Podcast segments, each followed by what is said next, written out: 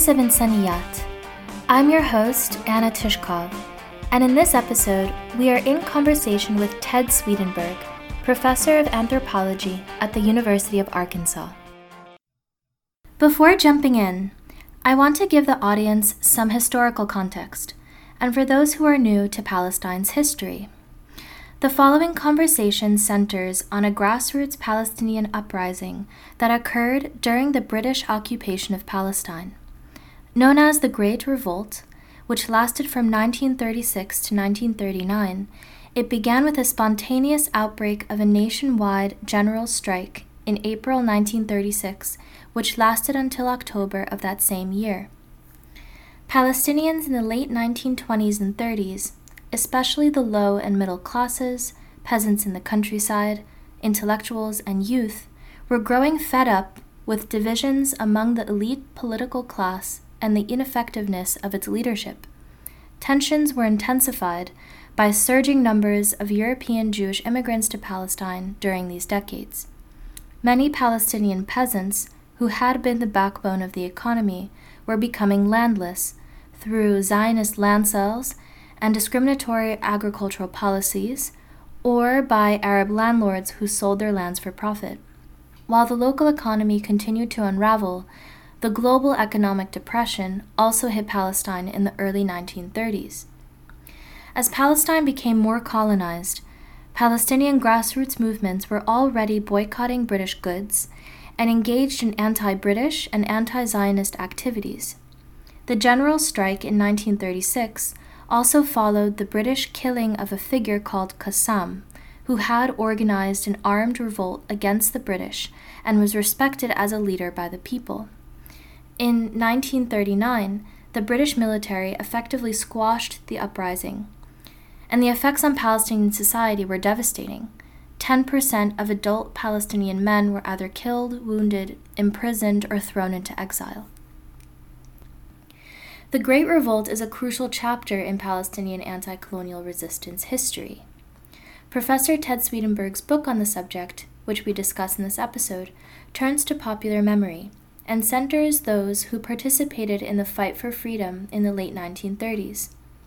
Lastly, when we mention refugees in this episode, we refer to Palestinian families who, one decade after the Great Revolt, were stripped of their lands and homes in 1948 the year when over 750,000 Palestinians were ethnically cleansed from their cities and villages by Zionist armies, a process that continues across Palestine today.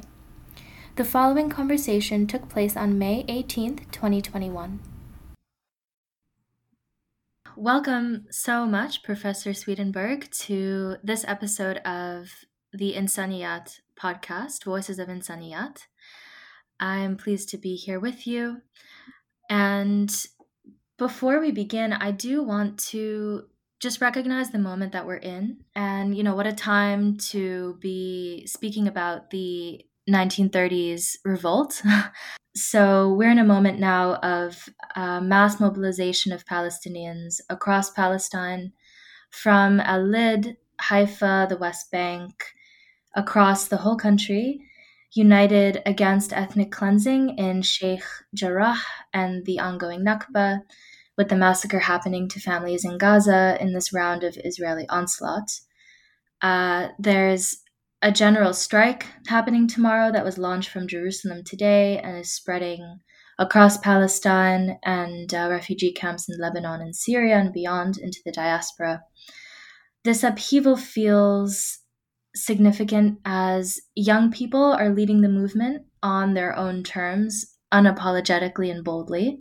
And what is also unprecedented is we are seeing Palestinians rising above 73 years of Israeli policies of fragmentation, policies that have sought to separate and keep Palestinians from one another and Palestinians are rising above these policies from the river to the sea. Indeed. I'm um, both horrified by what is happening to people in Gaza. I don't know if you've been there, I've been there. I haven't. And extremely cheered by all the resistance that's going on uh, inside Israel, in the occupied territories, Jordan, Lebanon, demonstrations all around the world. Yeah. But um, I hope it helps stop it. I don't know what else to, to wish for. Freedom for Palestine, of course. But Yes. Yeah. I would love to just dive in. We have we have a lot to do it.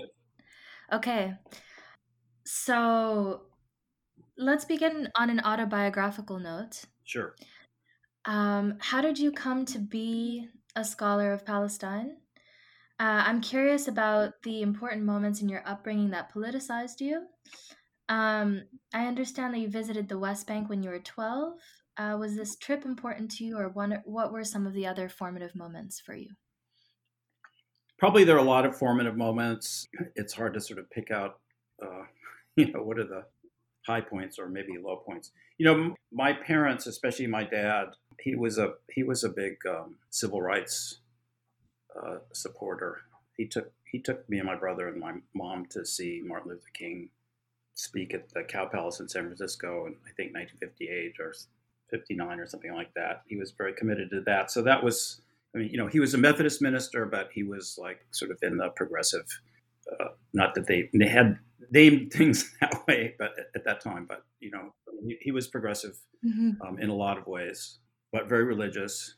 And so um, we had uh, a friend who'd been uh, in our church who went to Jordan to work for what was uh, Point Four and then became USAID. He was a hydrologist, good friend of my parents, and uh, invited us to go visit. And so we were there for some time, um, in living in Amman or staying in Amman, and then also some time in Jerusalem. And there was a, a church, a congregation that he had been involved in setting up that listened to sermons from my that my dad taped in Los Gatos, California, and then sent over. And they had so they had church services with sermons from my dad, and uh, some of the members of the church were, or, uh, um, besides being embassy people, were like in involved in relief work, right? So that they were working with Palestinians, with UNRWA or um, Church World Service, Lutheran stuff like that. Uh, and then then um, uh, he had colleagues that were Palestinian um, that he worked with who were hydrologists. One of them, quite, I'm not even going to mention his name, but one of them, quite a, a name that people would know. Um, and and so we got, you know, like everybody had a different story about what was going on in Israel Palestine that we'd ever heard before. It was quite, it was very uh, eye opening, and and our host made sure that we, you know, got as much information as as we possibly could. And then we went to Israel and uh, stayed in a kibbutz, but also went up to Nazareth and sort of heard the story of Palestinians um, in Israel. And I, I, you know, there's a lot of experiences, and then so so that that experience uh, inspired my parents to want to go live in the Middle East. So uh, my dad managed to get a job in Beirut in 1964, and we moved, and then you know, expats, you could say whatever you want about them in U.S. expats. Um, and, you know, I went to school with, you know, kids whose parents worked for, I don't know, you know, Pan Am and USAID and the embassy and Aramco and this and that and the other. But um, people did get a sense from living there that there was something else going on about Israel Palestine than what you heard in the United States, even if, like, on other kind of political issues, you know, people maybe they weren't progressive, but you know, like you know, what Israel's doing with Palestinians not necessarily so cool. Of course, there were people in the embassy that were, you know, work in the U.S. foreign policy. So, but anyway, you know, those discussions were about, and um, Yeah. I was a reader, so my, my my parents were trying to educate themselves. So, you know, there weren't tons of books on the subject, but there was um, prominent uh, Jewish anti-Zionists who've been active in the U.S. since the 50s. Alfred Lilienthal, uh, uh, Rabbi Elmer Berger. They had they had an organization. I forget the name of it. Um, Mhm. Yehudi Menuhin's dad, Moshe Menuhin, and there were there were also books by people that had been Mhm. uh, involved in UN on the armistice line, and they would write books and sort of expose what Israel had been doing. So my parents had friends who were um, worked for uh, for uh, for UNRWA, so they were in Gaza in like '65 visiting it, um, and we used, to go, we used to go down because of you know the religious, the Christian stuff. Um, I mean, we used to go down uh, fairly frequently to the West Bank on holiday. You know, we were familiar with it, we were evacuated in 67 because of the 67 war from, from Lebanon. So it really did, it, it marked, marked our life. When I graduated from high school, um, 1968, me and two of my friends went to visit a friend of ours who, who lived in Israel, uh, worked for the embassy. Used to be able to go back and forth. So he was he, his parents lived in Tel Aviv, but he went to he went to school in Beirut. You just you know you could drive back and forth. We visited him, and then we went to the West Bank, and we're like you know 18 year old um, kids, but we're gonna you know we're gonna go check it out. We are hanging in, around in Jerusalem, and then we decided we'd go up north, and we got on a bus, took a bus up to Nablus, and then got on another bus and uh, the soldiers stopped the bus and they looked at us kids and they said, you know, it's really dangerous here. You guys probably get out. It's five o'clock. And you know, we're like, yeah, screw that. We're staying on the bus. I think we were trying. I think we were going to Nazareth. I can't exactly remember. Anyway, so we're on the bus, and then like people are talking to us on the bus in English, of course, and they just like, well, why don't you get off at our village and stay overnight? We'll tell you some more stories. I think it's Silat Zahar. I'm not really sure. Um, mm-hmm. Somewhere around there between Nablus and, and, and Jenin. So we stayed overnight, and then all these like the Mukhtar and all these people like they broke curfew because there was curfew at at at oh. at, uh, at dusk, right? Of course, there were uh-huh. soldiers uh-huh. around, but you know they were they were like breaking curfew to come over, and there's these 18 year old American kids that are going to tell us all about their stuff. It's like it's unbelievable, right? You know the but the usual uh, stuff. Then I was in college, and anyway, I should speed it up. But I was in college in the states for a year, and then uh, went back to Beirut, and uh, went to AUB as an undergrad. And there, I kind of seized being like an expat life kind of person, and my friends were from all over the world, but a lot of them Palestinians. I mean, I was already like radicalized in a sense. I mean, I was like against the war, and but you know, meeting Palestinians in the resistance, students, or I went to Amman a couple times, 1970, uh, uh, with friends, and went to around a lot of resistance offices, met a lot of people, and that it was really a Democratic Front folks that sort of got me into reading Marxism seriously and taking it seriously. So, I mean, I just got a lot of education from uh, from these people. I guess I had a pretty personal connection as well as a political connection, just due to the fact of having a lot of friends and hearing a lot of stories. That's a that's a fascinating trajectory.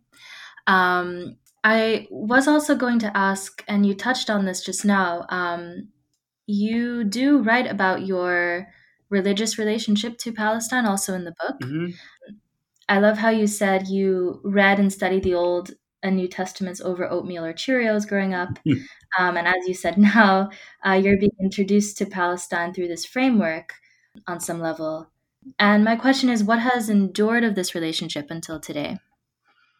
It's uh, it's a great question. I mean, um, you know, I was brought up very religious. My dad was a minister. I went to church every week.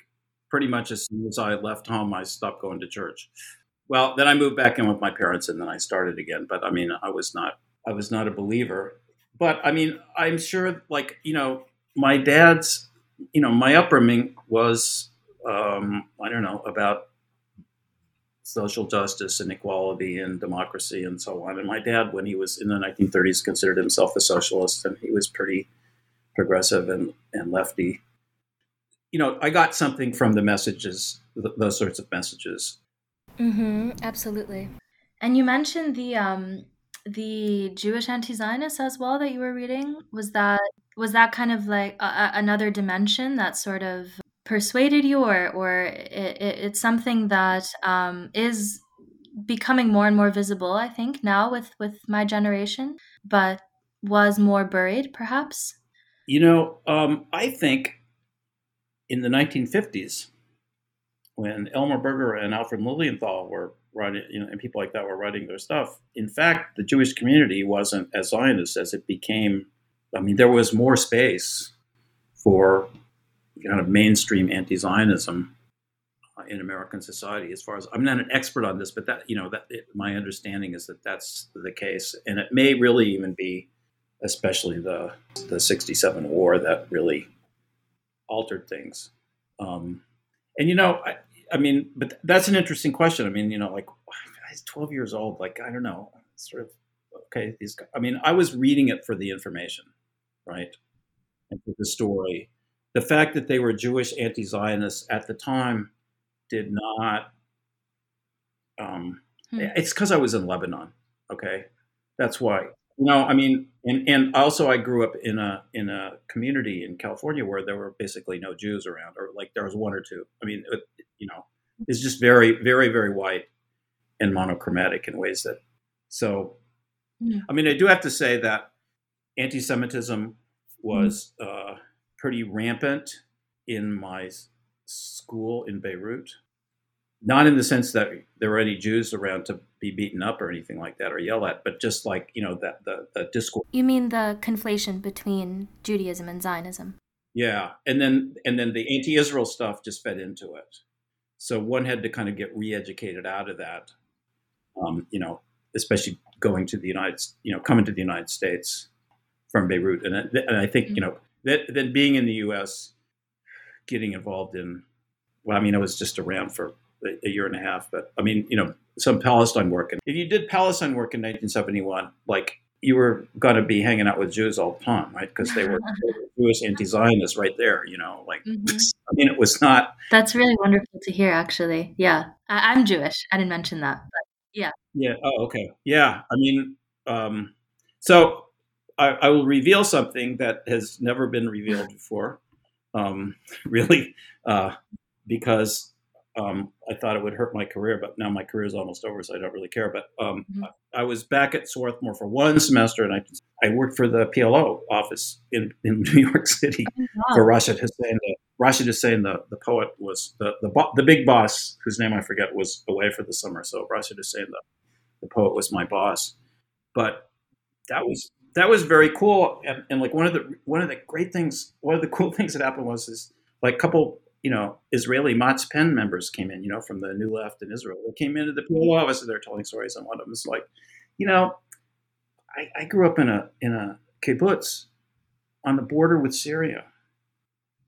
It was always peaceful. Nothing was ever happening there. They're just making up. They're just making up stories.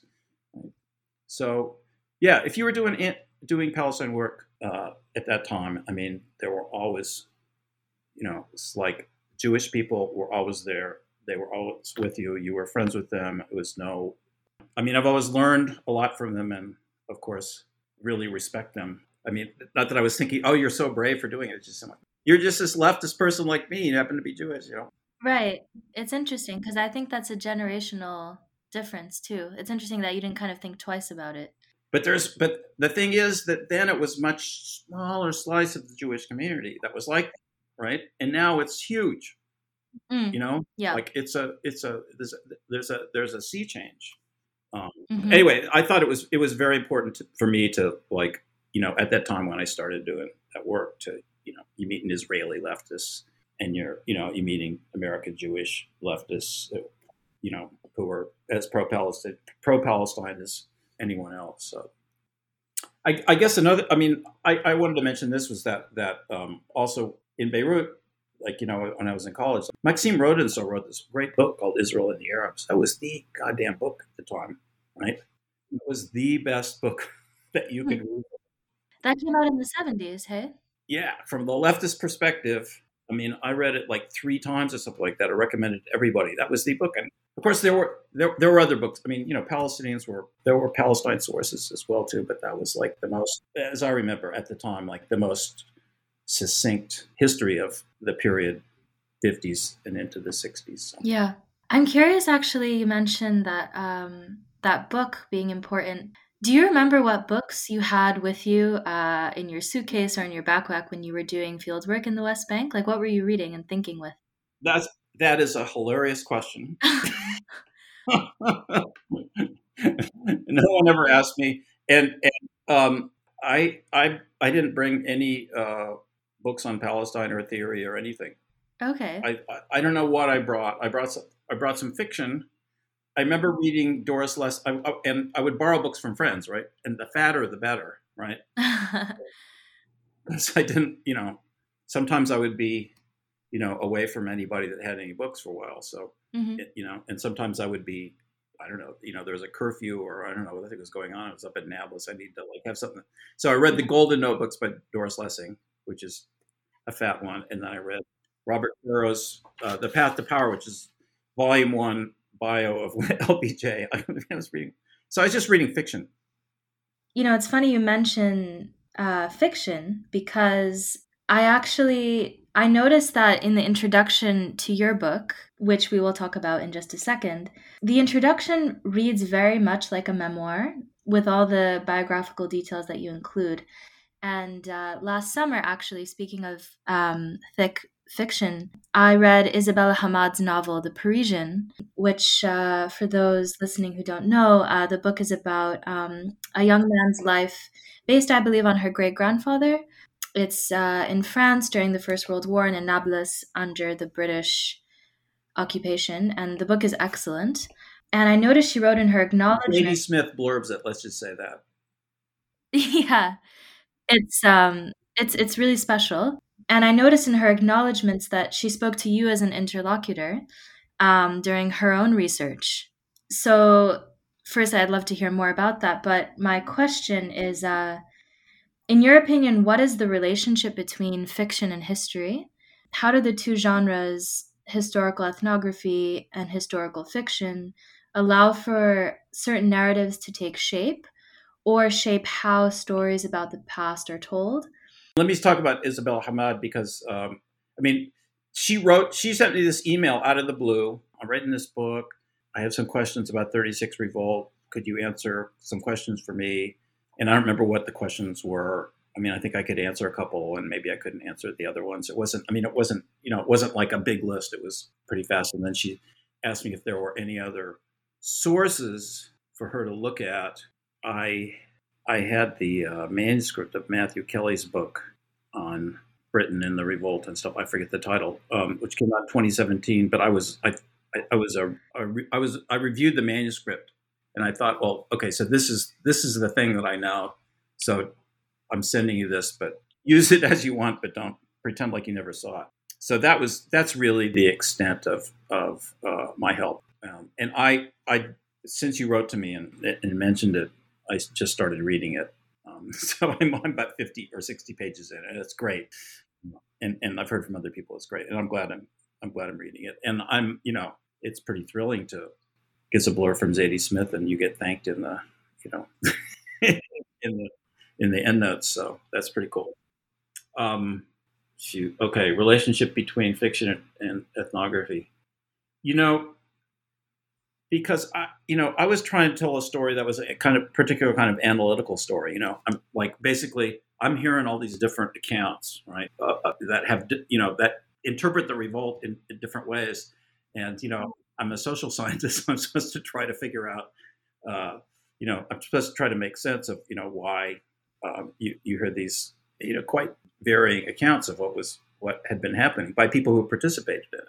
So I think in terms of telling like a you know a really interesting and great story, I think I was hamstrung by disciplinary expectations and you know expectations that you need to write not a certain kind of book to write you know to get tenure, but not just a long story at, at, at the time. And, and, we were in a pretty theoretical moment in anthropology, which I guess is, is probably you know still going on. So I think that we have as anthropologists this kind of theoretical you know you you need to engage with some theory of some sort which is which is fine. I mean you know it's good but it, it's it's it's it, it may not be the best for telling a story. I mean i did try to write it so people could read it um, and not you know not overload it with too much.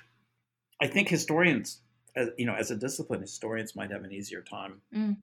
of of of um, connecting those two you know the kind of you know the virtues of, of, of you know fiction and you know creative creative kinds of narratives um, than than we do in anthropology. Or maybe I was just not skilled enough to be able to do that. Um, my research partner Sonia Nimr, who we could talk about more later, was like. I, there's a couple points I can't re- exactly remember now, but you know she would like she was extremely creative and imaginative, um, and would sometimes sort of introduce these kinds of you know counterfactual questions into interviews or discussions, something like that. and that was that was really cool. And of course, um, some of some of your listeners will know that she went on to become a writer of children's fiction and just won an award for one of her books. And you know, she's she's really quite amazing. So yes, she would have had a better better uh, I don't know go at turning this thing into a more uh, interesting story than um, than me. Mm. Um, yeah. Um, I do want to ask um, because I want to get to your book. Um, so in in the introduction, um, uh, the book is called uh, "Memories of Revolt: The 1936 to 1939 Rebellion and the Palestinian National Past." Um, in the introduction, you do mention the, uh, the absence of studies, uh, as you mentioned just now, um, of the 1930s revolt against the British, not only in Western or Israeli historiography, but also in the Palestinian canon. And so I'd love to hear more of your thoughts on um, sort of why so few people have written about it. Yeah, there were I'm trying to remember Subhi Yassin and somebody. I'm forgetting the names. There are a couple books that came out in the 50s, 60s in Arabic um, that you know they have they give you names and they give you details and they tell you about battles and so on and so forth. But um, they they it just exaggerates so much that they're very hard to work with. Um, so I looked at those and it was like hard to get anything out of them. I, I did go back and look at them since because they did give information. You know, they tell you about battles, and you kind of had to take some of the stuff with a grain of thought because they would say that you know, thirty British were killed, and you know, it just um, and there were um, the there were important participants from the middle, you know, radical middle class who wrote memoirs. Um, Hamid Izzat Darwaza, Akram Zaitar, and so on and so forth. You know, and there were books that that um, that dealt with it, but if we're talking about Palestinian sources. But but no one who went into mm-hmm. the revolt and especially the rural part of the revolt in any way like what um, Yehoshua Porat, Porat did in his uh, in his uh, second volume of his uh, what is it Arab nationalist movement in Palestine. I've forgotten that the name, which was a great resource for me um, and for Sonia because it had a list of all the commanders and back. So we had this list with us all the time, and we could take it out and ask people about, you know, oh, in your area there's so and so and so. Um, the question though is is you know why not much Palestinian stuff? Is that?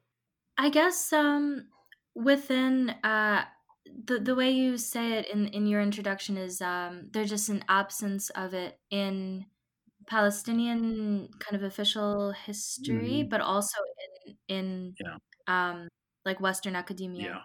Yeah. Um, you know, you'd use oral history methods, and you know that generation is probably yeah, they're gone. Yeah. they, were, they were literally dying as we were going around. It was really yeah, and you mentioned that. Yeah. Yeah, I mean, I guess I, I mean the the thing I would say is that you know there was there, there was a fair amount written about 36 revolt but nothing that that you know dug into on the ground what happened in the revolt at the grassroots level you know after the the strike was over when a lot of middle class people were involved and, and actually were around because a lot of those a lot of the leadership got you know exiled or had to run off um, in 37 late late 1937 so that was that seemed like that was the real the absence and of course Sonia Nimr you know, I figured out the same thing at the same time, you know, at, at the University of Exeter. Nobody's, do, you know, nobody's done this.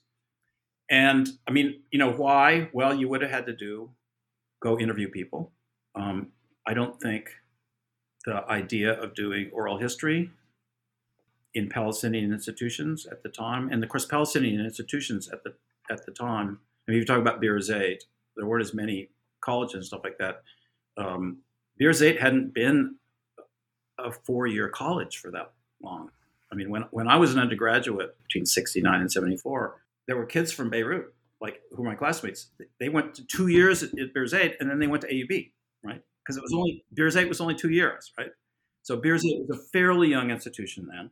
Oral history was, you know, in the Arab world in general, was not something that was given a great deal of credence. I mean, it was, it was, I, I think maybe even in the discipline of, of history, it was somewhat I mean, in, in, in the West, people did it, but it wasn't like a, you know, it wasn't what it became. Um, I think that's, I think just methodologically, you know, if you're talking about Palestine or, or the West, not so well developed. Um, anthropologists from the West um, were kind of banned from their advisors to go do field work. so there, there were two uh, that I know of that did field work in the West Bank before I was there, and George Bisharat, who uh, a, a, legal anthropologist, did his work on lawyers.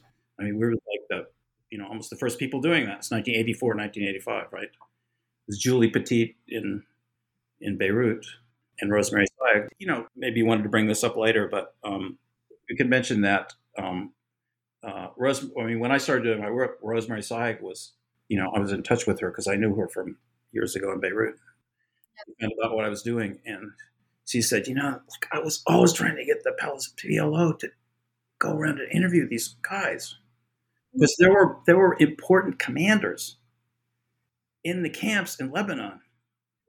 And Abdullah Schleifer interviewed, uh, I think it's Abu Ibrahim al Kabir, if I'm not mistaken. And that's, you know, I mean, and maybe he wrote something later, I can't remember. But I mean, you know, they were, there was a big resource there and they didn't want to do it. And what she always told, what she told me was, look, you know, the revolt, because of the kinds of things that I was interested in that happened during the revolt, I mean, it was very contentious, right? And and it it like it to to I mean that was that was her explanation that if you sort of brought it up, then it would bring up all kinds of feuds and people having been killed or fighting against each other and so on and so forth. Because in some places it did, I would say, devolve into something like a little civil war in, you know, various places. Hmm. So they just it just wasn't, you know, it wasn't supported. You know, so so notables writing their books about it and so on. There was that, but what the peasants were up to, and even like the, you know, the commanders, if they were still around, I mean, they weren't, you know, that that this story wasn't out there. I would say that that re- more recently, there's been a bunch of stuff.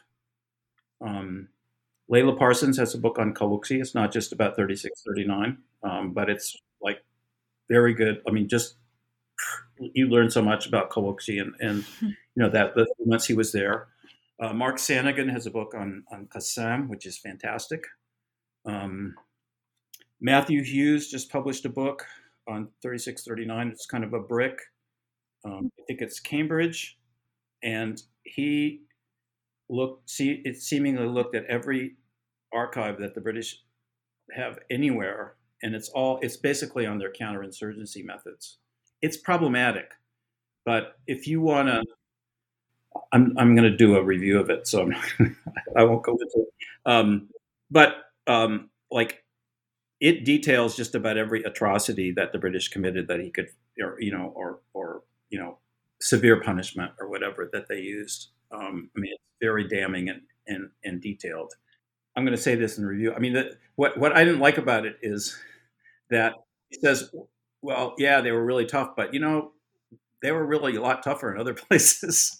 so, like, you know, they were kind of doing a light touch in Palestine, and I'm thinking, you know, the, the result of squelching the revolt was that you know the Palestinians were weakened, and that 750,000 of them I had to leave in 48, 49. So you know, this was to frame like that, I think is problematic. But anyway, so there's that, and then Matthew Kelly's book. So there's, and and you know, there's, I mean, those are books. That's just books. There's a lot of, I mean, there's a lot of stuff, and and I only recently started to try to catch up a little bit because I got asked to review the books because once I, you know, once I finished, not to go into a lot of detail, but like I had trouble on the job market, so I started switching subjects. I, I was I, I was kind of what do I want to say without putting it um, in any kind of dramatic way. But I mean, I was kind of nudged out of doing Palestine studies for the sake of getting um, jobs because because at that time it was I think a lot less acceptable to be doing what I was doing. You know, you can find lots of stuff on 3639 now.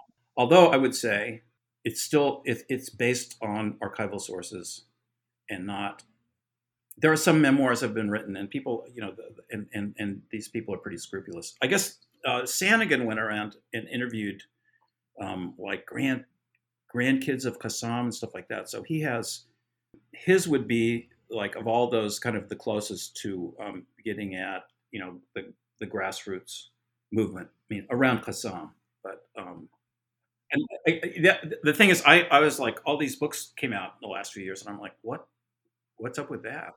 why, why did this happen all of a sudden? I don't I don't really understand what prompted right. um, all this yeah all this work um, i mean the other um so those studies as you said um, are archivally based and more of the kind of capital h history it's sounding to me versus your study being based on the oral interviews. For the most part yeah. I did um, some archival stuff just to check but you know. Right. And wish i had more but, time to do more but anyway yeah. Of course yeah.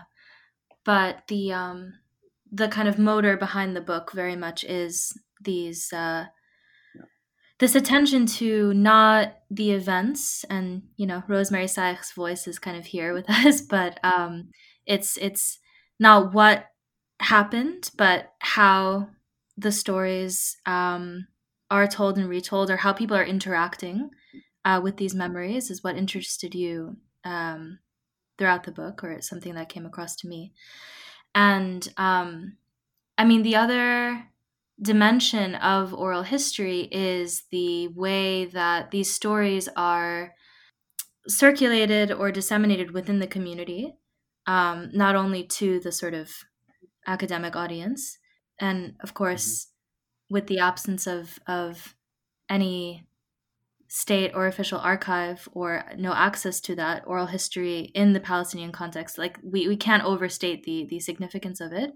I guess where I'm going is my question: um, Did you gain any insight um, into how younger generations of Palestinians and from the families of of the rebels that you spoke to are learning about their own resistance history? Does oral history kind of become very important there? You know, it's a great question, and the I would say a weakness of the research, right, is that what we were doing is, you know, we had a list of people that we wanted to see, and we're trying to see meet all of them, and uh, very often we just went once and spent a couple hours or three hours or you know four hours and taped an interview, and so didn't really have much of a sense of how this is getting uh, passed along. I mean, in, in some cases you know, some kids or grandkids were around, um, and it seemed like this was maybe the first time they heard these stories, right? Probably not many grandkids very interested in having their grandpa tell these stories about what happened 50 years ago and on and on and on and on. Yeah, their grandpa goes like again. Yeah. But but you know, and then there were some there were some um, people like the sons of, of some of the people that we that we met who were especially if they were like politically affiliated or so on i mean who were quite interested in you know in this stuff and sort of and, and knew a lot um, and were interested in sitting with their dad um, and hearing and, and and hearing the stories pretty big range and then in mm-hmm. terms of like young people i actually talked to about it i mean they were you know it was in ramallah or jerusalem or nablus or something they were students and they didn't have mostly those stories because uh, those stories were not from there. A lot, I mean, in a lot of cases, not from their milieu, right? Uh, especially if they weren't from villages. So it was, it was. Um, I mean, I talk about this in the book, but it's really like sort of, you know, I mean, I don't know how many times he tells, he asks you what you're doing, and I'm an anthropologist um, and uh, working on working on the 1936-39 revolt, and they Qassam, right? had kind of, yeah. I mean, you know, right. I mean, it's a detail, but I mean, he wasn't a commander in the revolt. Um, mm-hmm. uh, his his example sparked it, or was was a was an important spark. And then they knew this song, Sijin um, which is about you know the, the the heroes of 1929 who turns out probably yeah. weren't, weren't really very heroic, but they were executed, so they were martyrs. And and there was a lot of assimilation of that those guys uh, Jum and I forget their names, um, to the 36 Revolt. That's a different thing. That's because there was a really famous, there was a, I mean, there was a song um, written at the time that then was revived by uh, resistance music groups. Um, I think it's God, it's al I think, in, in, in Damascus. So people had this tape. Everybody had the tape. It's a great song. I mean, it's a beautiful song. Um, and the guys were, you know, they were executed by the British, and the, and the, the lyrics are, are great. But so they kind of had these, they had these sort of images about the revolt, but not much in the way of concrete, you know, historical um, knowledge. And that's, you know, not their fault because they weren't you know, they, that stuff wasn't and couldn't really be taught in school except informally, you know. So they were lucky; they might have heard some stories. I mean, my my my sense is that if people that, that it was people who were in organizations who were interested in it, you know, and this and, and in particular leftist organizations, right? Organizationally, mm-hmm. and you had this kind of coherent or you know some kind of ideology about the struggle and da da da that people were were very interested in in, in those things yeah. and and would I think you know I mean it wasn't what do I say? I mean, I don't have much data really to answer your question when it comes to you know the the offspring of guys who are fighters. I mean, there's, a, I mean, I can say there's one guy whose dad we interviewed, and he was a labor activist affiliated with the Democratic Front, and he got killed in the Intifada. Um, so you know, his dad was a militant, and he was a militant, and he was a great guy. So there were people like that. Um, yeah. But yeah, I mean, uh, as um, your conversation with uh, Rosemary Sayigh, I mean, because this was the rural sphere in the 1930s, a lot of them became then refugees or then probably in Lebanon or right. Jordan or. Yeah. It would have been great to have uh, been able to expand, you know, because they would tell us about people that, oh, so and so, they're in Jordan, so they're in Lebanon. Yeah. I would love to uh, delve in a little bit now into some of the some of the language that you use throughout the book. Let me also yeah, just say for for listeners and and uh, people who haven't or have yet mm-hmm. to read the the wonderful book. Um, so uh, you and your research partner uh, Sonia Nimr interviewed former Thuar, or rebels of the Great Revolt, uh, you do center the peasant rural class as those who carried the revolt. Um, and you pay attention also to which which you've mentioned just now um, regional local and geographic specificities in your discussion which i really appreciated and carrying throughout the book is this notion of common sense memory um, which, from how I understood it, you're building on Antonio Gramsci's common sense uh, in relation to dominant nationalist narratives of the past. Uh, and you also include throughout the stories that you weave the different ways that uh, the Thuar harbor their own, quote, oppositional memories uh, and tell their internal critiques of these dominant nationalist narratives. I thought that maybe a way to dive into this, um, because I think these terms um, are not often enough delineated. How do you understand hegemony and popular, which you do use throughout your discussion? Um, what are the differences between them, if any? Yeah. So, um, kind of background is that um, I mean I think this stuff has fallen out of fashion. Maybe it'll come back a little bit into fashion. It seems like Stuart Hall is having a little bit of a revival yeah. Um, for reasons I don't quite know. You know, in graduate school, in our study group, and you know, me myself, um, uh, we were reading a lot of Stuart Hall. We were reading a lot of of uh, work coming out of the um, Center for Contemporary Cultural Studies at Birmingham that he was the head of. So there's a, you know there's just a bunch of people that were you know influenced uh, in this sphere. So there was Stuart Hall, and, and it was very Gramscian um, yeah. In its orientation anyway, that's that's what I was reading, and and and um, it seemed to make it, it seemed to help me make sense of, of what I was experiencing. So um, I'm I'm you know it's been a while. It's been some time since I've since I've been um, you know reading this stuff very regularly. But you know uh, Gramsci's um, concern um, was as a communist in Italy was trying to make sense of how uh, and, and, and, and, and push for how communists in Italy might come to power um, after the you know the the the you know what seemed to be a success and then failure of pro- proletarian revolution that they were hap- they were like you know they were happening all over and then not they were unsuccessful after the uh, the First World War. His sense was that that you needed to look at you know if you if you wanted to come to power, you're looking at Italy. Italy is not is a somewhat underdeveloped, lesser developed, uh, not fully capitalist developed country. There are all kinds of, of different um, social classes um, or fragments of classes and so on. It's not just it's not simply you know the proletarian proletariat versus the bourgeoisie, majority proletariat versus you got peasants, you got artisans, you got petty bourgeoisie, and so on and so forth.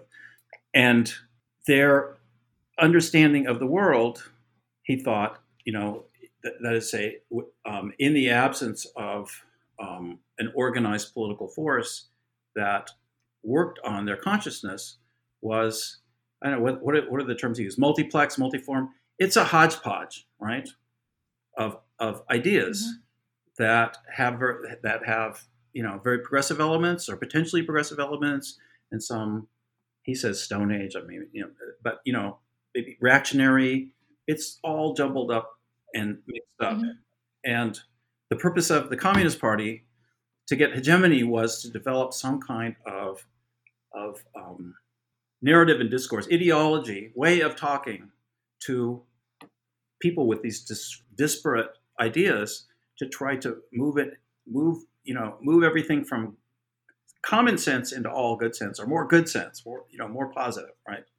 And and so you know, for him, this was like, I mean, that's his, if I understand it correctly, like his kind of the, in, the influential role he played in Marxist thought is to is to develop the or, or you know amplify the importance of culture, but in a very broad sense, in mm-hmm. in the in you know the struggle for socialism and and communism and so on. So how does this apply to Palestine? Well, it just it's like so hegemony, right?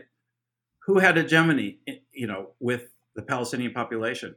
Well, on the one hand, you had the Israeli state occupying, right? They don't they they're not interested in hegemony of the Palestinians. They they like their rule over the Palestinians for the most part is what um, hmm. uh, what uh, Gramsci called as the, the, the other form, major form of rule, which is domination, where violence is much more important than persuasion, right? I mean, they're not, the Israeli state is not interested in turning Palestinians into, you know, uh, citizens. they want to, you know, keep them under occupation, maybe get them to go away, right? And then, and then you have a rival national movement, which is mostly outside, right? Not on site, there are political organizations, right? But it doesn't have the it, it doesn't it doesn't have the you know the the institutional capacity to instill a hegemonic relationship with its with with the citizens or, or residents of the, of the West Bank and Gaza Strip living under the occupation. So um, there are, there are political organizations that are trying to do this, right? Fatah, mm-hmm. Uh, Hamas, Muslim Brotherhood, da da da da da, right? But they're you know they're in competition with each other, and they don't have that much institutional capacity, right? They don't have schools, they don't have right. media, they don't you know they have some. I mean, there are songs and pamphlets and slogans and so on and so forth. So, like, you know what what what Gramsci describes as common sense, right? Just just hodgepodge of ideas that can you know go in different you know positive elements, negative elements, so on and so forth. It kind of helped me make sense of you know, like why you get these very, you know, seemingly contradictory um, kinds of, of things. You know, I mean, I, th- I, I, I tell the story, you know, that the, you know, the first like, ah, I get to meet like a guy who fought in the revolt, right? So cool. I was so, I mean, uh, you wouldn't believe how excited I was um, reading about this stuff for so long. And, you know, um, the way in which, you know, progressives tend to te- treat you know, Palestine and Palestinians is, you know, oh, you, you're going to the peasant, he's going to give you the voice of wisdom and resistance and so on. And the guy's like, yeah, I want to talk about it. And the British, like, yeah, I fought, but the British, it's a British plot. Like, I'm not interested in speaking to you about it. Like, what? so you just, you know, like you just got from people who fought in the revolt, you got a lot of different interpretations that were sometimes, you know, highly various um, and not mostly like a, a, very, you know, what we used to say and leftist, you know, coherent line or you know, coherent position. Unless, I mean, there were some who were communists um, inside Israel, in particular, who had very kind of, you know, clear, you know, class antagonism um, ideas. Although they would also say things then that there were a few things they said you weren't really supposed to say, right? Because the, the you know, like there like they got it from the party, but you know, if there had been a state and you know, like official histories and stuff like that, they would have known. Uh, you know, that's kind of taboo. Uh, that's a taboo thing, right? Um, but for the most part, pretty coherent. So that so that was, um, and you know, I, and I was thinking about today, right? Like our, our, our current experience, right? I mean, so in the United yeah. States, like I live in Arkansas, um, in the South, hmm. you can run referendums for uh, minimum wage, and they will pass overwhelmingly in states that voted for Trump, right? So the Democrats are trying to figure out how to like, I mean, or some of them are, or uh, maybe progressive, progressive Democrats. You know, how do you how do you make sense of that? Right? How can you like, how can you be for voting for increasing the minimum wage and like have this, you know, like you have this very progressive thing that the Democratic Party won't push effectively, and then you're you're for Donald Trump, right? I mean, that's that's you know, this is this is quite common in in um, under conditions where there's not an organization that can you know work effectively to um, put itself in a hegemonic position. And and you know, progressives don't. I mean, in the United States, we don't know how to do that. I mean, we, like people talk about this, but we don't know. Like, how do you how do you get like people in rural Arkansas who want a minimum wage? Like, you're happy to have a minimum wage be fifteen dollars an hour. No, we didn't raise it that much, but you know, like get them get them online with the other stuff, right? So Palestinian peasants are no different in that regard, right? I mean, at, at the you know at, at this particular moment.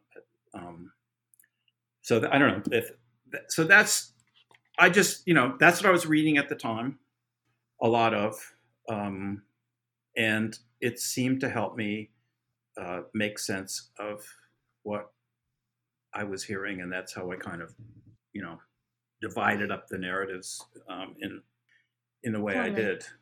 Um, I'm sure if you did it, you know, like it's it's not the only way to to do it um, or to think of it. Yeah. Yeah, I mean, the other tension that um, you draw attention to quite a bit is um, there's so the nationalist narrative, which tends to place this mm-hmm. emphasis on unity or like a unified mm-hmm. front, which is very much defined on cultural lines in the sense that it's not on the lines of gender class, like it's just the Palestinian National Front, mm-hmm. um, mm-hmm. versus mm-hmm. those narratives that you also collected, which are mentioning difference along the lines of class and the kind of interplay between those two. So, mm-hmm. is so how so common sense memory sort of where does that come into how does that relate to that tension well you know pretty much everyone who was a peasant that we met had a certain sense of peasants as being different than city people, right? Um, even if they sort of gave, you know, they sort of thought that city people should be, you know, notables and stuff should be in in charge. I mean, they could, you know, like they had some at least rudimentary sense, as I think you know most people do who are from a different class of people than, than the you know than the urban educated right? That there was a you know a, a difference um, and and you know there was a hierarchy that they that they recognized. It's it, i think it's how they they treated how they understood what rebels did in relationship to that hierarchy right? So some of them thought yeah you know anybody that's you know those people go get them right right? Especially if they aren't supporting us, you know, or, or we have the right to go tax them or, you know, make fun of them or something. I mean, and, in, in a sense that, you know, the people who were dying for the cause were the, um, were peasants, and others others thought, and you know, this is a perfectly legitimate point of view that nah, you you know you went too far, right? Um, and then you know our side, we you know our side had some corruption, or people were you know brutal. So I think that's you know that's like I think to have a really if I've got it right and remembering correctly, because I mean we interviewed a lot of people and what I remember now is in the what's in the book mostly, and not you know the general impression of all these hours we spent interviewing people. and Go back and look at the stack of you know transcribes interviews. Um, but my sense is that that that um, the people who had a had a sort of uh, a more coherent, you know, class consciousness kind of position, which wasn't that many, were people affiliated to political leftist political mm-hmm. organizations. Um, and then if you weren't, then it was more, you know, it, it was more varied, or you know, and and and really, but most people, you know, articulated at some level a kind of nationalist, you know, like I mean, they were in favor of of national unity, right? Yeah. Um, who is going to who is going to be in charge of leading the national unity, right? Was right. the question, right? He's just supposed to give orders from Haj Amin and those, you know, the, the, the Central Committee up in, um, or the, you know, the leadership that's in exile in, in Damascus after 37, 38, or, you know, like do your local commanders have, you know, some knowledge and some say as, mm-hmm. as, to, as to what's to be done. I don't know if that's answering your question, but that's, um, yeah, uh, yeah. It's, it, it was fascinating to me also the, the section about the kufiya uh, mm-hmm. where mm-hmm. um, sort of the way in which that also gets represented by the nationalist narrative as the unifying sort of aesthetic or symbol um, versus uh, mm-hmm. yeah i mean you you write that the kufiya based on all of these conversations um, you found to be a symbol of contingency and disruption rather than uh, yeah. yeah. so yeah. I mean, that was that was interesting, um, and probably I was paying attention to it because when I sort of got into Palestine, Palestine struggle, um, then you know, I mean, 1971 demonstrations in D.C. You know, those of us who are pro-Palestine, we all got the kufiyas on, man. Everybody, yeah. Know, it's sort of like you know, put it on, and I mean, you know, you're doing it right. Solidarity with Palestine. Um, so you sort of like that's something that you're that that you know, it's a and it's you know Yasser Arafat has got you know it's like all over the place. So it's something you pay mm-hmm. attention to, and then you know you run across like one story about the kufiya and oh they imposed it in 1938, right? So it wasn't that hard, and, and I'm sure you could find a lot more examples. I didn't like, you know, there's lots of stuff that you you know to, to look at, but you know of lots of stories about you know this was a this was imposition, and there are people who didn't like yeah. it and there are people who resisted it. It was, I mean, it was a very important symbol.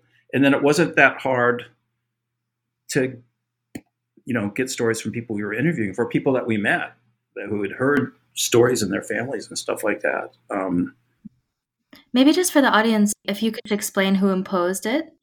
Yeah. So in it's summer, fall, summer, early fall of 1938, the rebels are taking over a number of the cities not, it's not for, for a really long period of time, but they're, you know, you know, Nablus, uh, Jerusalem for, for a way and stuff like that.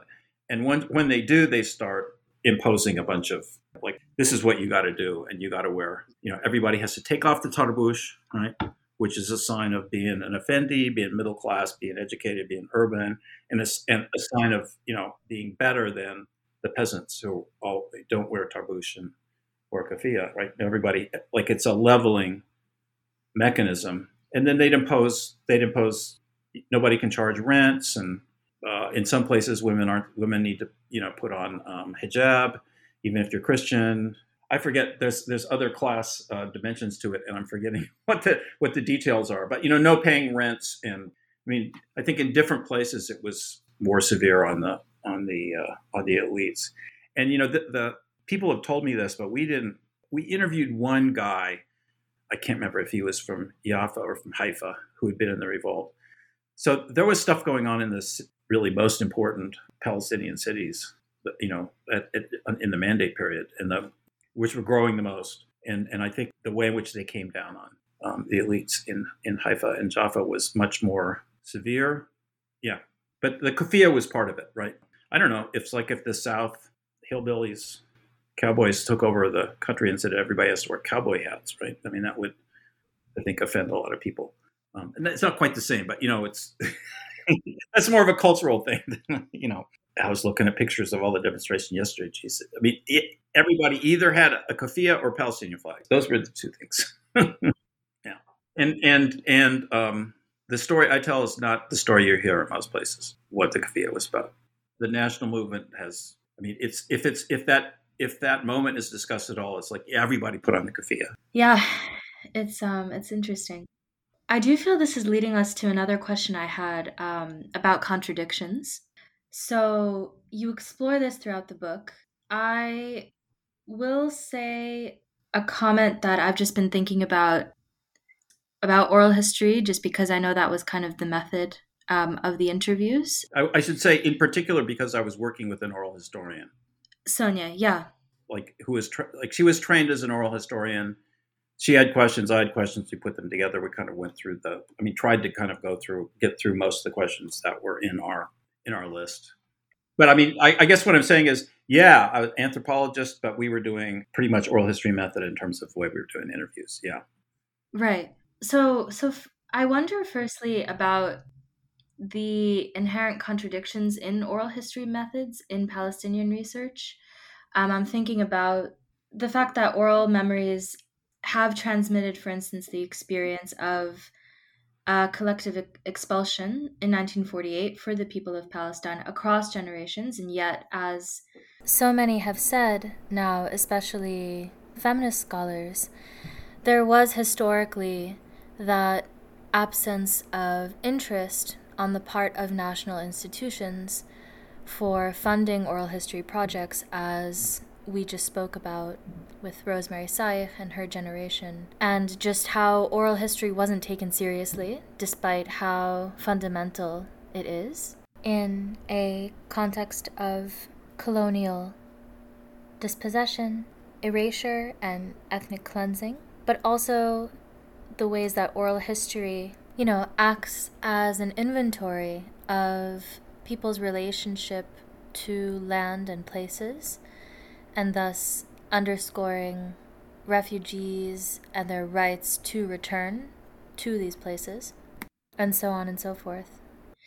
But also, given that orality carries experiences that are so intensely personal, localized, and lived, and yet can speak to an experience of an entire people on a collective level, while also allowing how stories are retold to change over time with different inflections or silences based on what's happening in the present or in the setting of the space and, and so on, as well as carrying certain continuities as these stories are retold.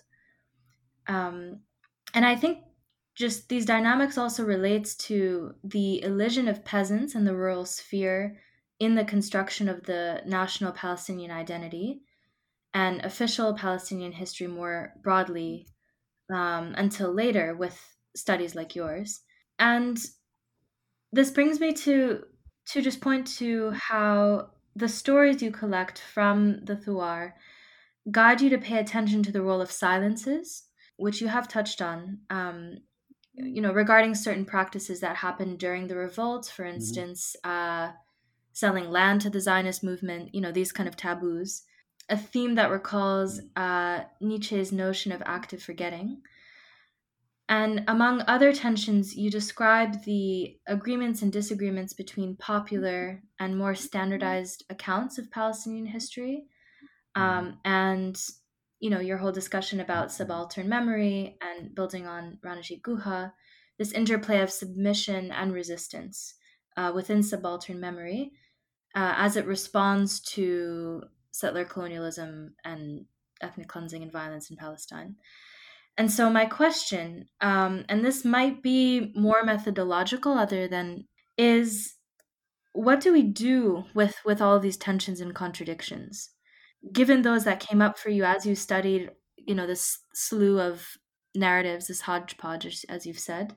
do they do these contradictions lead us somewhere? Does does something emerge from them, um, which is maybe a Marxist kind of idea, um, or are the contradictions themselves what we're after? It's a great question. I mean, I kind of want to take it two ways. So, I mean, I was just trying to understand memory and how it worked and how popular consciousness worked around this particular. I mean, it's you know a really important yeah event in, in, in Palestinian national history. Although you know, an important event that seemed to be not made as important it should be in my in my opinion. I mean, it's like the great uprising in the Arab East in the interwar period. Um, well, no, other than the Syrian revolt out right after the mandate, but you know, after say 1922 and that, I mean, you know, be, be, between the wars, I mean, it's like it's the biggest. Yeah, it's the big one, and and it was it was you know, I mean, it was a big deal in the in the region, and people were concerned about it and trying to send aid and but I mean, I was just trying to make the fact that there were contradictions. I mean, I was just trying to like, why, you know, like, why are they? What are these based on? What are the reasons? Though in some cases, I think it's it's actually not that hard to imagine why that there were some silences. You know, like, oh, there are people that were selling land. I mean, what's about the worst thing you could do, other than you know going over and fighting with the British? No, I mean, selling land arguably probably worse. So you could understand how that's that's taboo. But there were other things. I don't know if they were taboo, but like you know, stuff that the rebels did that you know people knew and didn't really want to talk about or occasionally somebody would talk about it and then shut up you know or or somebody would find out yeah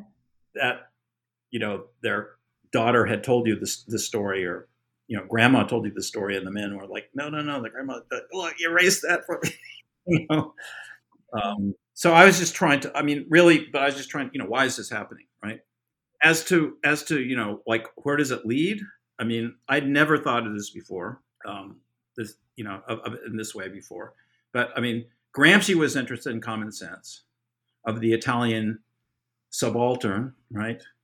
But meaning peasants proletariat artisans intermediate you know whatever scuffling lumpen proletariat right i mean he was interested in that because he wanted to he wanted to like understand you know what is it and then let's find the good sense in it, try to figure out how to grow the good sense in order to seize power for the, you know, for the working classes, right? I mean, that's not my project, is to, you know, right? It's not like, not my project, not my job, not my duty. I mean, I don't know, but somebody could do something like that with it. I mean, so I didn't really have a political agenda of that sort. I mean, I guess the political agenda was do some research on Palestine that that maybe had some use just so there's more, re, you know, so there's more work in the field of anthropology on Palestine, you know, just make it help make it more of a legitimate topic. I mean, I could have done anything and it would have, you know, I mean, anything, you know, living under occupation and the West Bank. I mean, almost anything you could talk about would have some kind of political significance. Um, always, always does, especially if you, you know, try to if you respect the people that you're living with, and not in favor of the occupation. Yeah. So I don't know. I don't know if that's a very good answer to your question. Oh, I wanted to say something about lack of support for oral history. That was the case. Birzeit has been doing have been doing a lot more of that. So, and Rochelle Davis has written this book about village histories, and a, number of village histories were have been published by I forget which department or or center it is at Birzeit. Sharif Kanaana has been involved in that. I've read two or three of those, you know, uh, that had come out when I was finishing up the book. Yeah. Um, and then, um, so Birzeit, national institution, um, doing that. And then um, Diana Allan, yeah, so she, you know, she set up this Nakba archive. Um, I mean, she established it. I think everybody else involved in it is in Lebanon, you know, Palestinians in Lebanon. And they interviewed tons of people, refugees. I mean, there's hours and hours and hours of data. And she has a book coming out about the, the Nakba soon Pluto Press. I'm, I have like a lot of people contributed to it. I mean, she gave us. I, I, I was asked, so I have something on 1936, 39, based on a couple of the interviews. It's really mostly about yeah. Um, poetry and and music, which I know a little bit more about than I mm-hmm. did when I was doing this research. Um, so I think you know there's and, and, and there have to be some other things. So there's yeah. more I want to say um, one other thing, which is that um, the the research that Sonia did was was supported by the um, Arab Studies Center in Jerusalem, um, which was headed by um, Faisal Husseini, whose dad was a commander in the revolt Abu Qadr, and they were shut down by the Israelis in is it 2005, 2000, something like that, right? So anyway, so Sonia had this this grant, right? Uh, what what Arab Studies Center wanted from the grant was they wanted the interviews. So all the interviews that we conducted and that she conducted on our own, we paid for someone to transcribe them, and the tapes were at that the Arab Studies Center archive. The Israelis closed it down and took all of our stuff.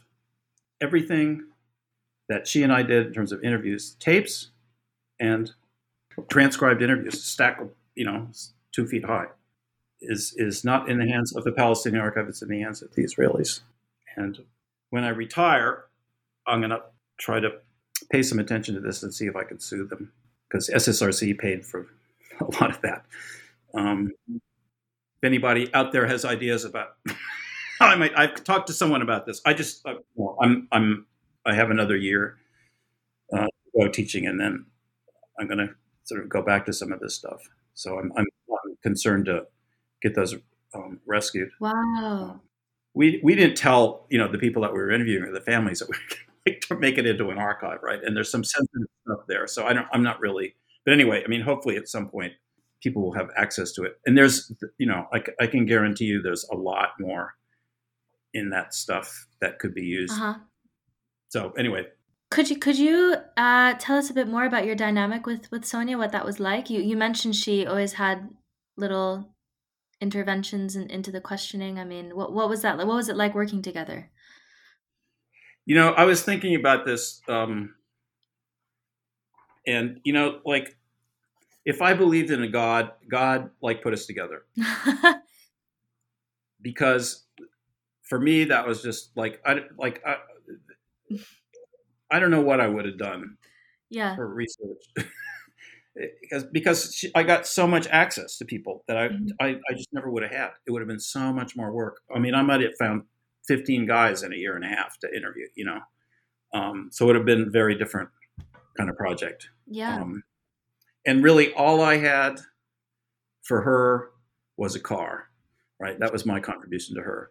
Uh, no, the, contrib- the contribution was a car, the fact that I was male, the fact that I was American, right? Mm-hmm. Because the problem that she had when she was interviewing was that people didn't take her seriously because she was a girl, mm-hmm. woman, woman, a grown woman. But you know, like, yeah, come on, right? Yeah, but I'm, I'm along with her. You're like, oh, there's this guy. He came all the way from America.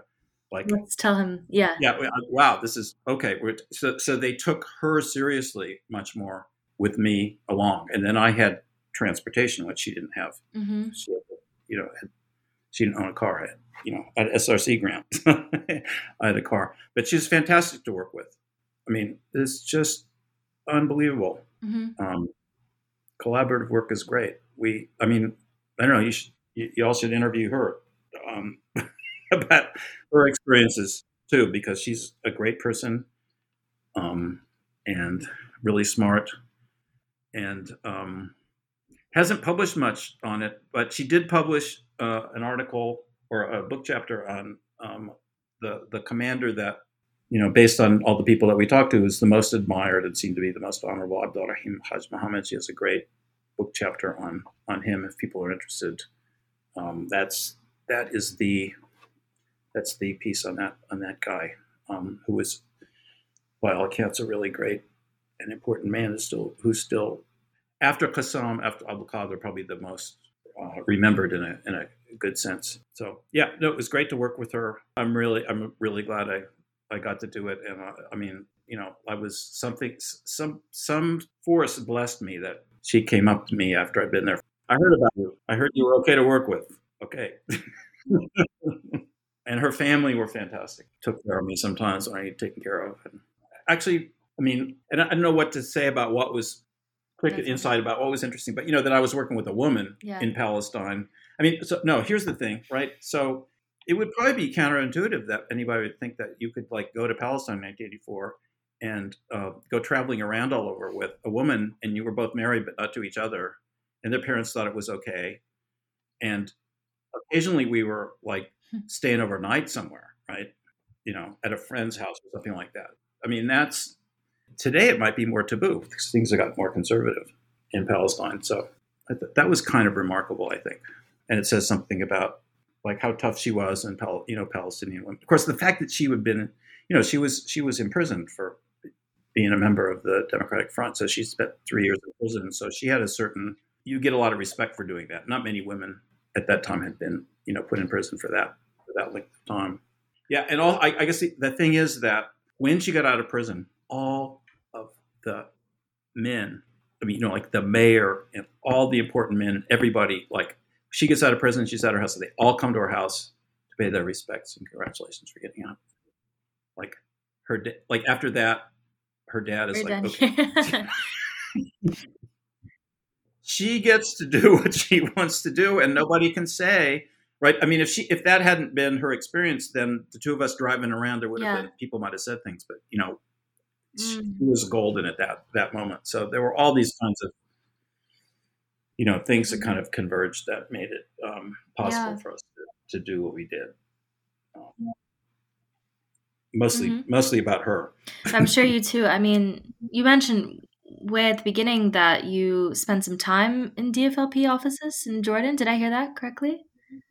Or so I'm sure you too had i had friends i had friends in the df i mean this is like 69 70 yeah much earlier, yeah. But yeah, No, they they they. It's talking to them that kind of got me into Mar- Marxism. mhm. Oh, can I tell, can I tell you something just that occurs to me that happened that happened today? yes, please, Okay, so yeah, this person on Facebook friends with, who I don't know. I mean, I never met him, but you know, you become Facebook friends with people because. So he says, in the course of my history studies, we read your amazing book, Memories of Revolt, blah blah blah blah blah. While reading the book back then in 2010, I coincidentally read a story about a young man called Ali Hamouda. On page 108, you write, so Sheikh Ahmed Atuba and Ali Hamouda from Tarshiha and a group with them, they placed the mine. They placed the mine at uh, Kufr Yasif. When they planted the mine, an English army car came by and the mine blew up the car and nine soldiers died. Seems like, in fact, they killed one person, in fact, and wounded two. And then the, the, the British went and burned up 50 houses in Kufr Yasif. And then people from Kuwaikat, a village nearby, came out to uh, look at that, to see what was going on, and the British killed eight of them. And so the person that told that story is somebody who um, was in the revolt, and his brother was killed, and all these people were killed. And his name was Ali Beitam, and he had this had this list in his pocket of the names that he wanted to read to us before we even started the interview. Right? It was like amazing. So anyway, so this guy says this Ali Hamouda from Tarshiha is my great grandfather. He left Palestine for Lebanon in 1948 to live in Beirut. In Beirut, he took part in the clashes of 1958 and fell in battle in his diaspora. And he says, "Thank you for telling me the story about my great grandfather, because I wouldn't have known it." I got that. I got that today. Oh my gosh. so weird. Anyway, there you go. It's like it's a day, right? Like that. This happened and that happened. I mean, I don't, I don't know if I've ever gotten a note from someone saying, "Oh, I heard this story about a relative from." That's amazing. Isn't that wild? Wow. I hope it's a good omen. Yeah. Yeah. Anyway, Um, can we speak about the Intifada? hmm As I was reading, um, especially your chapter on the first Intifada, where you you have that amazing analysis of of the woman who was throwing stones in 1936, and then the women in in the first Intifada, and the angel mm. Gabriel spilling his stones, and why Palestine is full of stones. I just love that. Yeah. I think it might have been an American who lived in Palestine who told this story. I actually don't, huh. or lived in the West Bank who told the story, and and I heard it in 1961 or 62, and it stuck in my. Well, the reason it stuck in my head is that we are in the north. Anyway, my dad was taking this picture of like the countryside, right? And the countryside is all rocks and stones, you know, you know, up in the hills, and it's just and and so my dad used to go home for be with the family, like he always got the slides out and we would look at the slides. So I mean, I had that like there's a memory of that story because it's associated with this particular photograph my dad took. Did any Palestinian ever tell that story? I don't know. I thought it was great. I mean, it just answered my question of why it's so rocky. So, yeah, so as I was reading uh, the whole book, really, thought a lot about how time shapes how memories of the revolts are told and retold over time, and mm-hmm. how the Thuar, the, the rebels that you interviewed, lived through and understood the revolt against the British before the Nakba in 1948, and how the revolt uh, was understood from a very different vantage point than remembering the revolt in the mid 1980s during the First Intifada. Um, in terms of how the ongoing Nakba might structure these stories in the 1980s or even today in the present.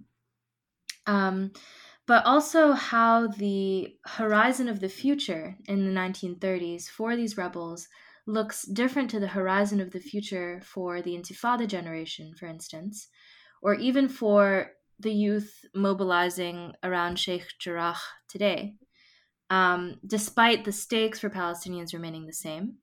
And, you know, I was struck by your chapter on the Intifada uh, in the late 1980s and how you noticed uh, a more open and honest discussion on some fronts of the 30s revolts, particularly in terms of its quote fail- failures. Um, yet, how certain elements like the subversive peasant rebel hegemony over the middle upper classes was forgotten in these reflections.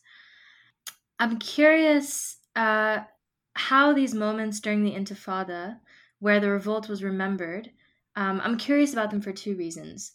These movements cannot ever really be fully demarcated, of course, given how intifadas recur and repeat, especially in refugee camps, though, you know, the moment that we're doing this is so um, telling. Uh, repetitions that are a form of continuity in some sense. Um, and then the forms of violence that British and Israeli forces respond to resistance with like curfews, raids, and other forms of colonial violence are also similar, policies that have been ongoing since. So, on one level, it is notable that there were resonances between these two grassroots movements in the 1930s and the 1980s.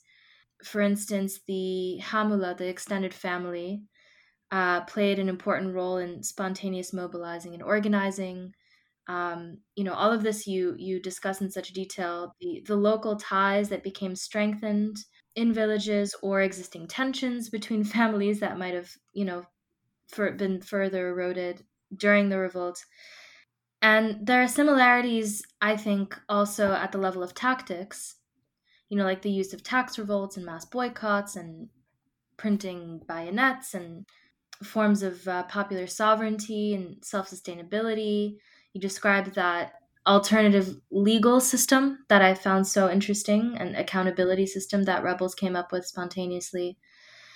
So I wonder to what extent did people in the first Intifada study the revolts in 1936, 1939 for ideas of practices?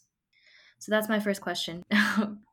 okay. Um, I have some thoughts about the things that you said before, but to respond to that question, um, yeah, I don't think so. I don't think they were. I, I think so. The, the the way I would think of it is that people knew that 3639 was a ruptural moment, exceptional moment, like mm-hmm. huge numbers of people uh, mobilizing.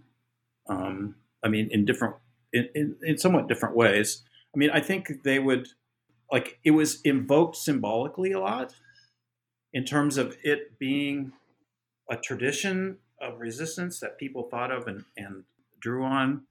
I don't know, other than, you know, say in a village or a neighborhood or something like that, maybe some old person had said and they people remember doing doing something or the other. I don't think I'm not sure there was any anything that they could have looked at that was written um, that people might have directly drawn on. So I think symbolically it was it was yeah, this is another great rising.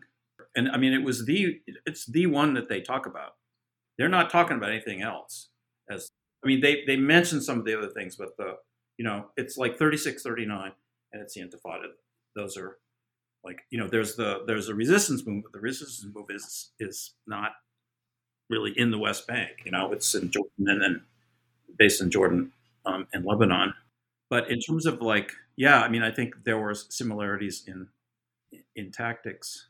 Um, and I mean, I think it's a, I mean, in the sense of like, it's, it's a, mm-hmm.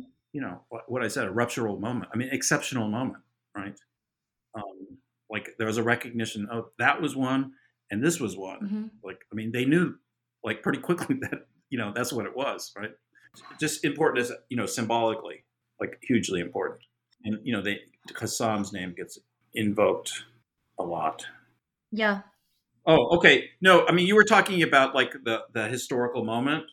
So, I mean, I hadn't really thought about it so much until you asked, or, you know, and I was thinking about it. But you know, like in 1984, 85, I mean, the PLO had just been, you know, smashed. I mean, heroic struggle, but got smashed. You had the, the Sabra Shatila massacres. They're, you know, they're no longer there anymore. Like in 84, 85, it's like our national representative is in exile. I mean, where are they, right? And the archives are.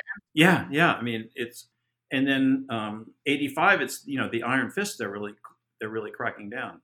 So if you weren't in a organization, as most of these people were interviewing in, I mean, it's if you think about the the trajectory of Palestinian history. I mean, this is a dark moment in those terms, right? Right. I mean, it all changes a couple years later, amazingly, right, with the Intifada, right? But um, I mean, I think that's, I think that helps make sense of, you know, some of the. I mean, uh, maybe maybe it's maybe the book pays some attention to that, but you know, like the bleak assessments of resistance, like. Yeah, we you know we tried this in 36, 39, and we tried it in 48, and uh, we tried it in Jordan, and then we got defeated in Jordan, and then we just got defeated in in in, Beirut. Uh, we're screwed. Yeah. right. you, have to, you would have to have a lot of, you know, you'd have to have a lot of um, faith and uh, perseverance. Just as I would say that maybe uh, three weeks ago, yeah, we might have thought exactly the same thing. Right.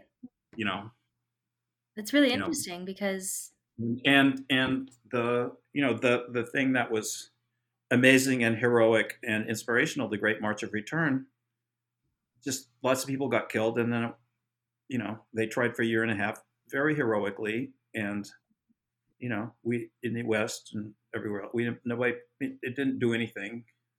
So now we're by. I mean, I don't know. I mean, who knows? Maybe it'll all be over, but it seems like it could right. possibly be something new. Nobody, nobody heard anything about Sheikh Jarrah before two weeks ago. Yeah. Right. I mean, and there have been protests ongoing all the time.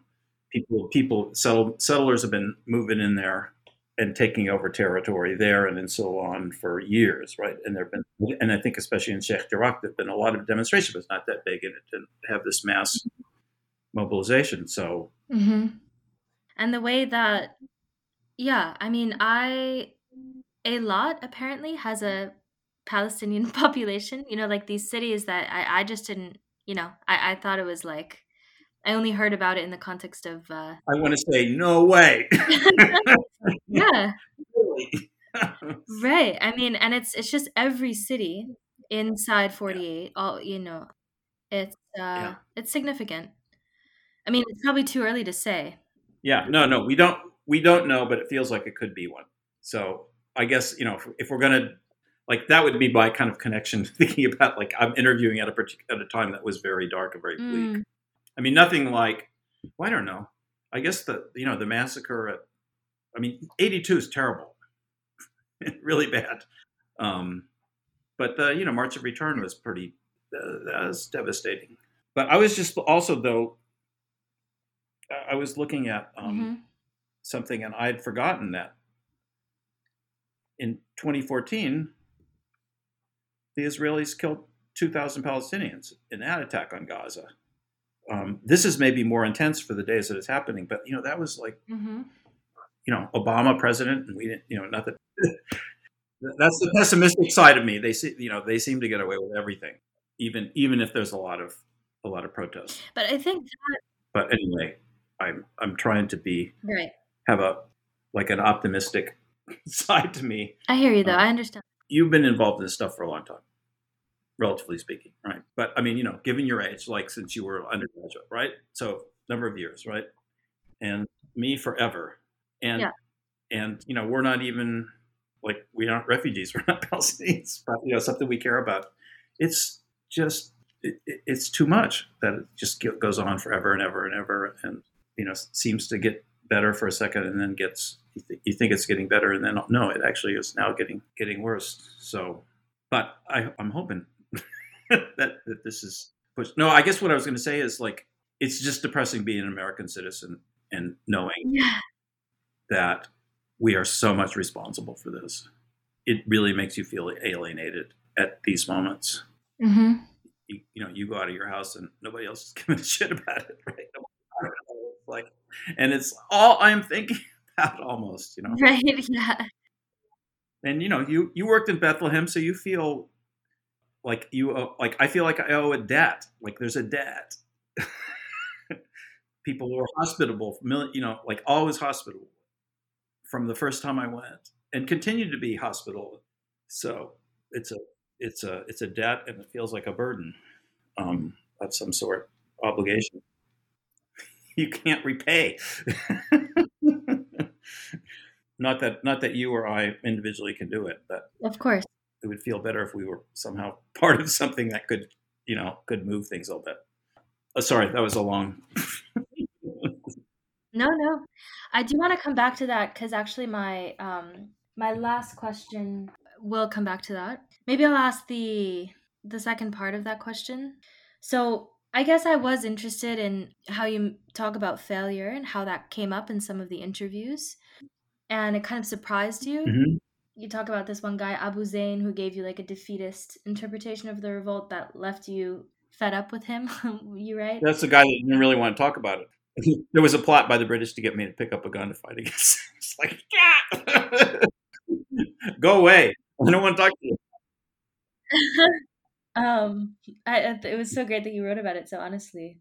And I wonder what happens when a reflection takes like a reflection on a, a past um, mass mobilization takes into account not only what worked but what really did not of course we must say how difficult this is with a boot on your neck but I wonder what happens when activists think from a place of failure in, in terms of what to do strategically in the future for liberation.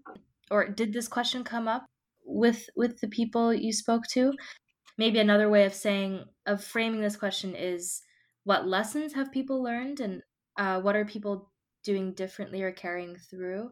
Yeah, you know, um, I honestly, when I reread the book and reread that chapter, and then got to the Intifada and the. I had no memory at all that I had that large section about how the negative, like what what did we learn from the 36 revolt that we shouldn't repeat? It's killing traitors, which was somewhat taboo subject when when I was interviewing people. I mean, you know, you and and I mean taboo or or that, that because that that story about you know, it's a weapon that's been used against them in the histories of the revolt ever ever since. And it's it's actually it's hard to sort it out because it's so localized and uh, you know, I mean, sometimes you don't even trust the you know if you trust the, the you know the archives on it. So you can understand why people don't want to dig into that, right? You know, it makes them look bad. I mean, and of course, you don't actually know if they know anything about it or not, right? Because maybe wasn't an experience that they had in that particular village that but anyway, it became like became a public issue in, in the Intifada. The thing is that like I'd completely forgotten that because it hasn't been talked about very much since then, right? It was pertinent then for a not very long period of time because the Intifada, you know, it's like three years. So it's interesting that that it was a it became it you know this is you know we shouldn't be doing this and that was like why we lost the 36 revolt and that was or that was a big problem in the 36 revolt. That's I thought that's it. I don't think about in the book. Oh, that's interesting that this kind of subject that wasn't mentioned then becomes a subject that's mentioned because something similar seems to be happening now. Mm.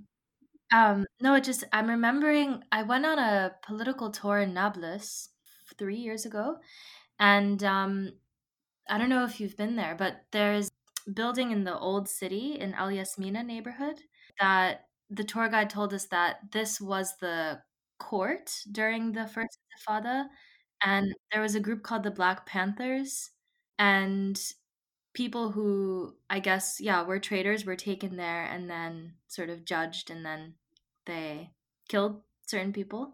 I just remember that as you were talking. Well, that's interesting. That yeah, you know, that's interesting. But it, it that that I mean, and that's a difference, right? That you would be told that that was what was going on, and that that would be considered to be legit. I don't know if not legitimate, not like taboo, right?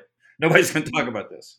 It seemed like in the discourse that I was reading about the Intifada at the time I was writing, people were saying, "Oh, this is really problematic, right? This is this yeah. is you know this is hurting us, so we should." And of course, in all insurrections of this sort against you know occupiers, there's always traitors.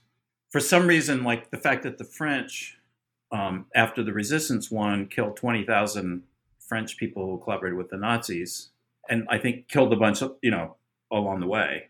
Pretty you know considered to be pretty legitimate. But then Palestinians are supposed to they're for some reason they're just not supposed to do anything ever that mm. i mean i'm not justifying what you know killing traitors because a lot of mistakes are made and you know it's the heat of war and uh, i think in the book there's a mention of somebody like uh, from the archive and you know the guy's wearing glasses and speaks english and I, oh they, they shoot him because like anybody that speaks english that wears glasses is a you know class traitor. We're just going to shoot him. Yeah. Yeah.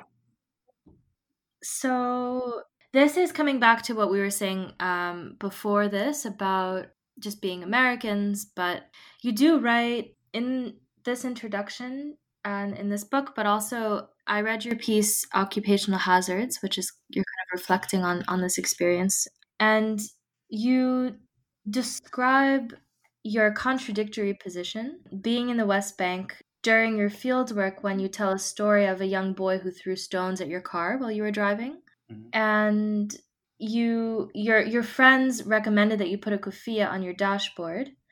Um, and you also mentioned how your friends did not react with as much dismay as you had maybe expected them to. And this made me think about how you see your own position in the field as one of solidarity, but how this can, of course, be fraught given power relations as an American in Palestine that are inescapable. And so for this project, for the for this book and generally, how do you walk the fine line of producing work about anti-colonial movements for academia while also working out of a place of solidarity? And isn't there also a built-in contradiction there?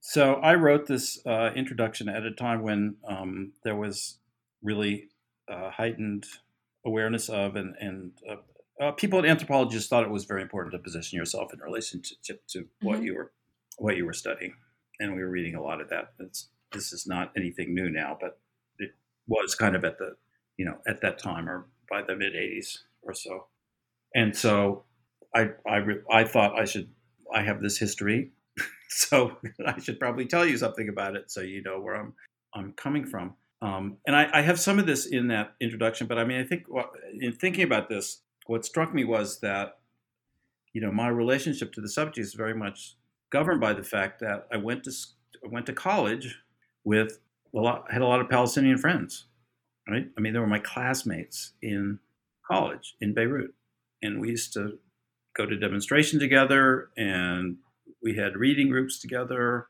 I mean, there were not just Palestinians, but you know, Palestinians were important to it. You know, hung out together and drank beer together or coffee together and went to work camps together. And one of them got killed by the Phalangists in the Civil War, murdered. And uh, a couple others went back to the West Bank and then got tortured and, you know, put in prison and so on and so forth. But, you know, these were my classmates, right? They never, I guess, yeah, we were like, I had this passport and they didn't, you know, we were pals. And I think that creates a, a, a certain kind of um, and you of course you can get that too if you're like there's you can you can have those relations with you know have to be in, in Palestine to have those kinds of relations. You can hang out with Palestinians in France or England or so on and so forth.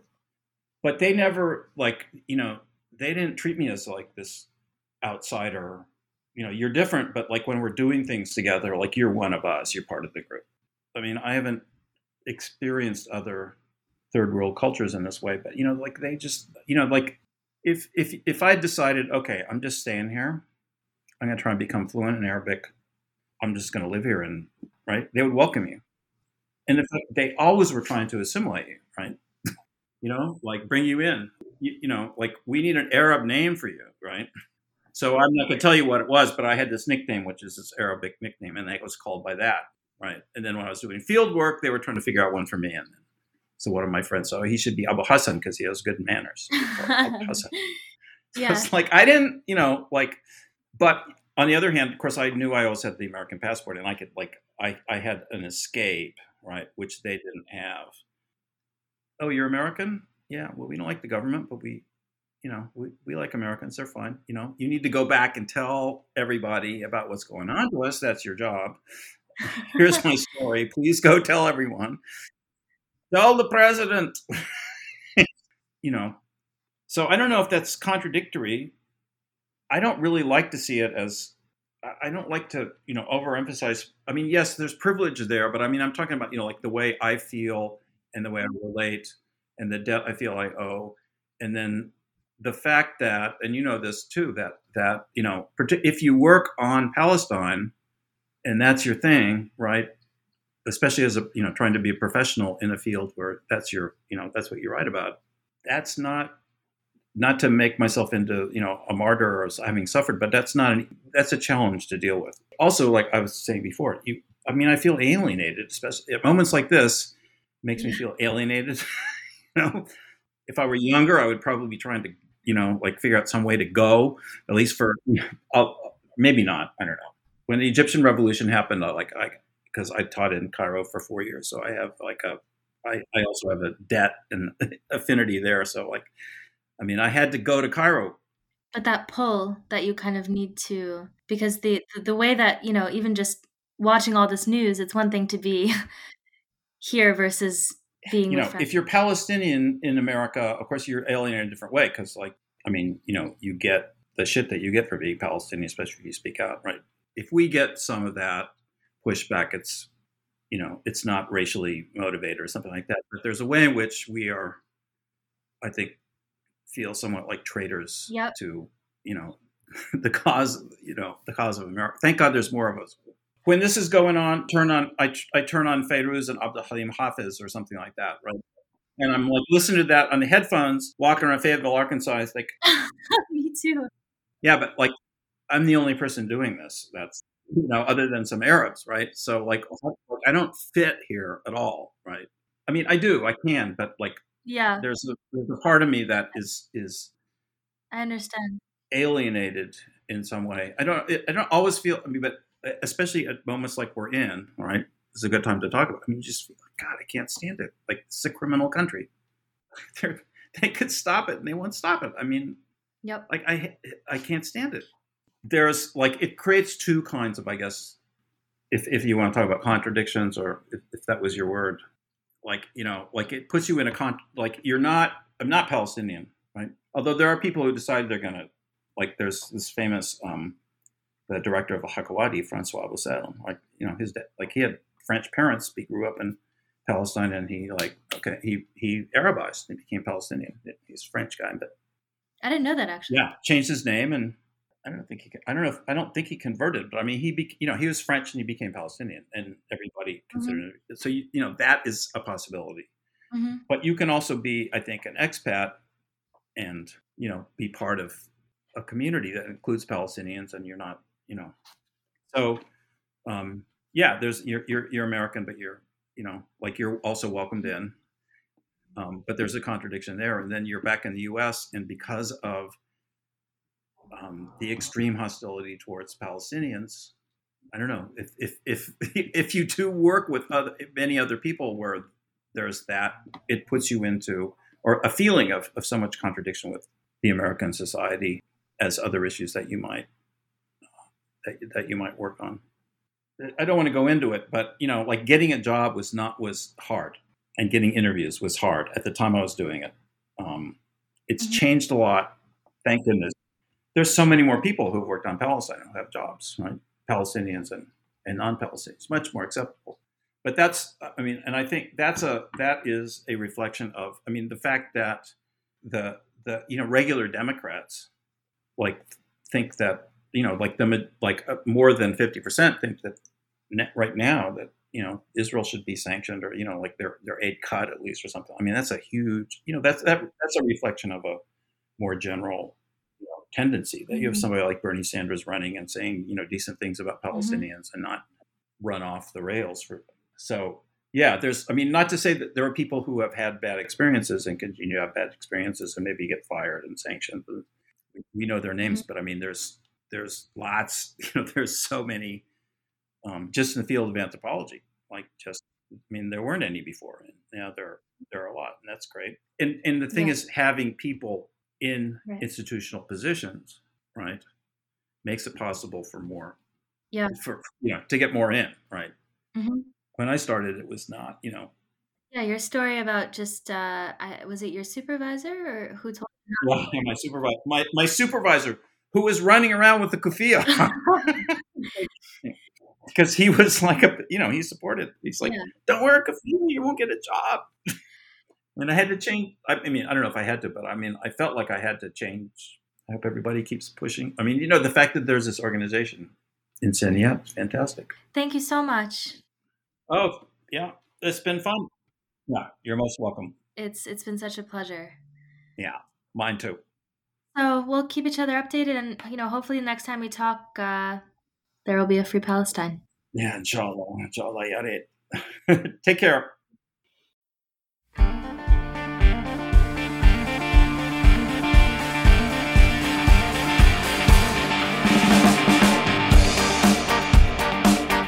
This was The Voice of Insaniyat, the Society of Palestinian Anthropologists devoted to promoting anthropological inquiry among Palestinians and about Palestine and the rest of the world.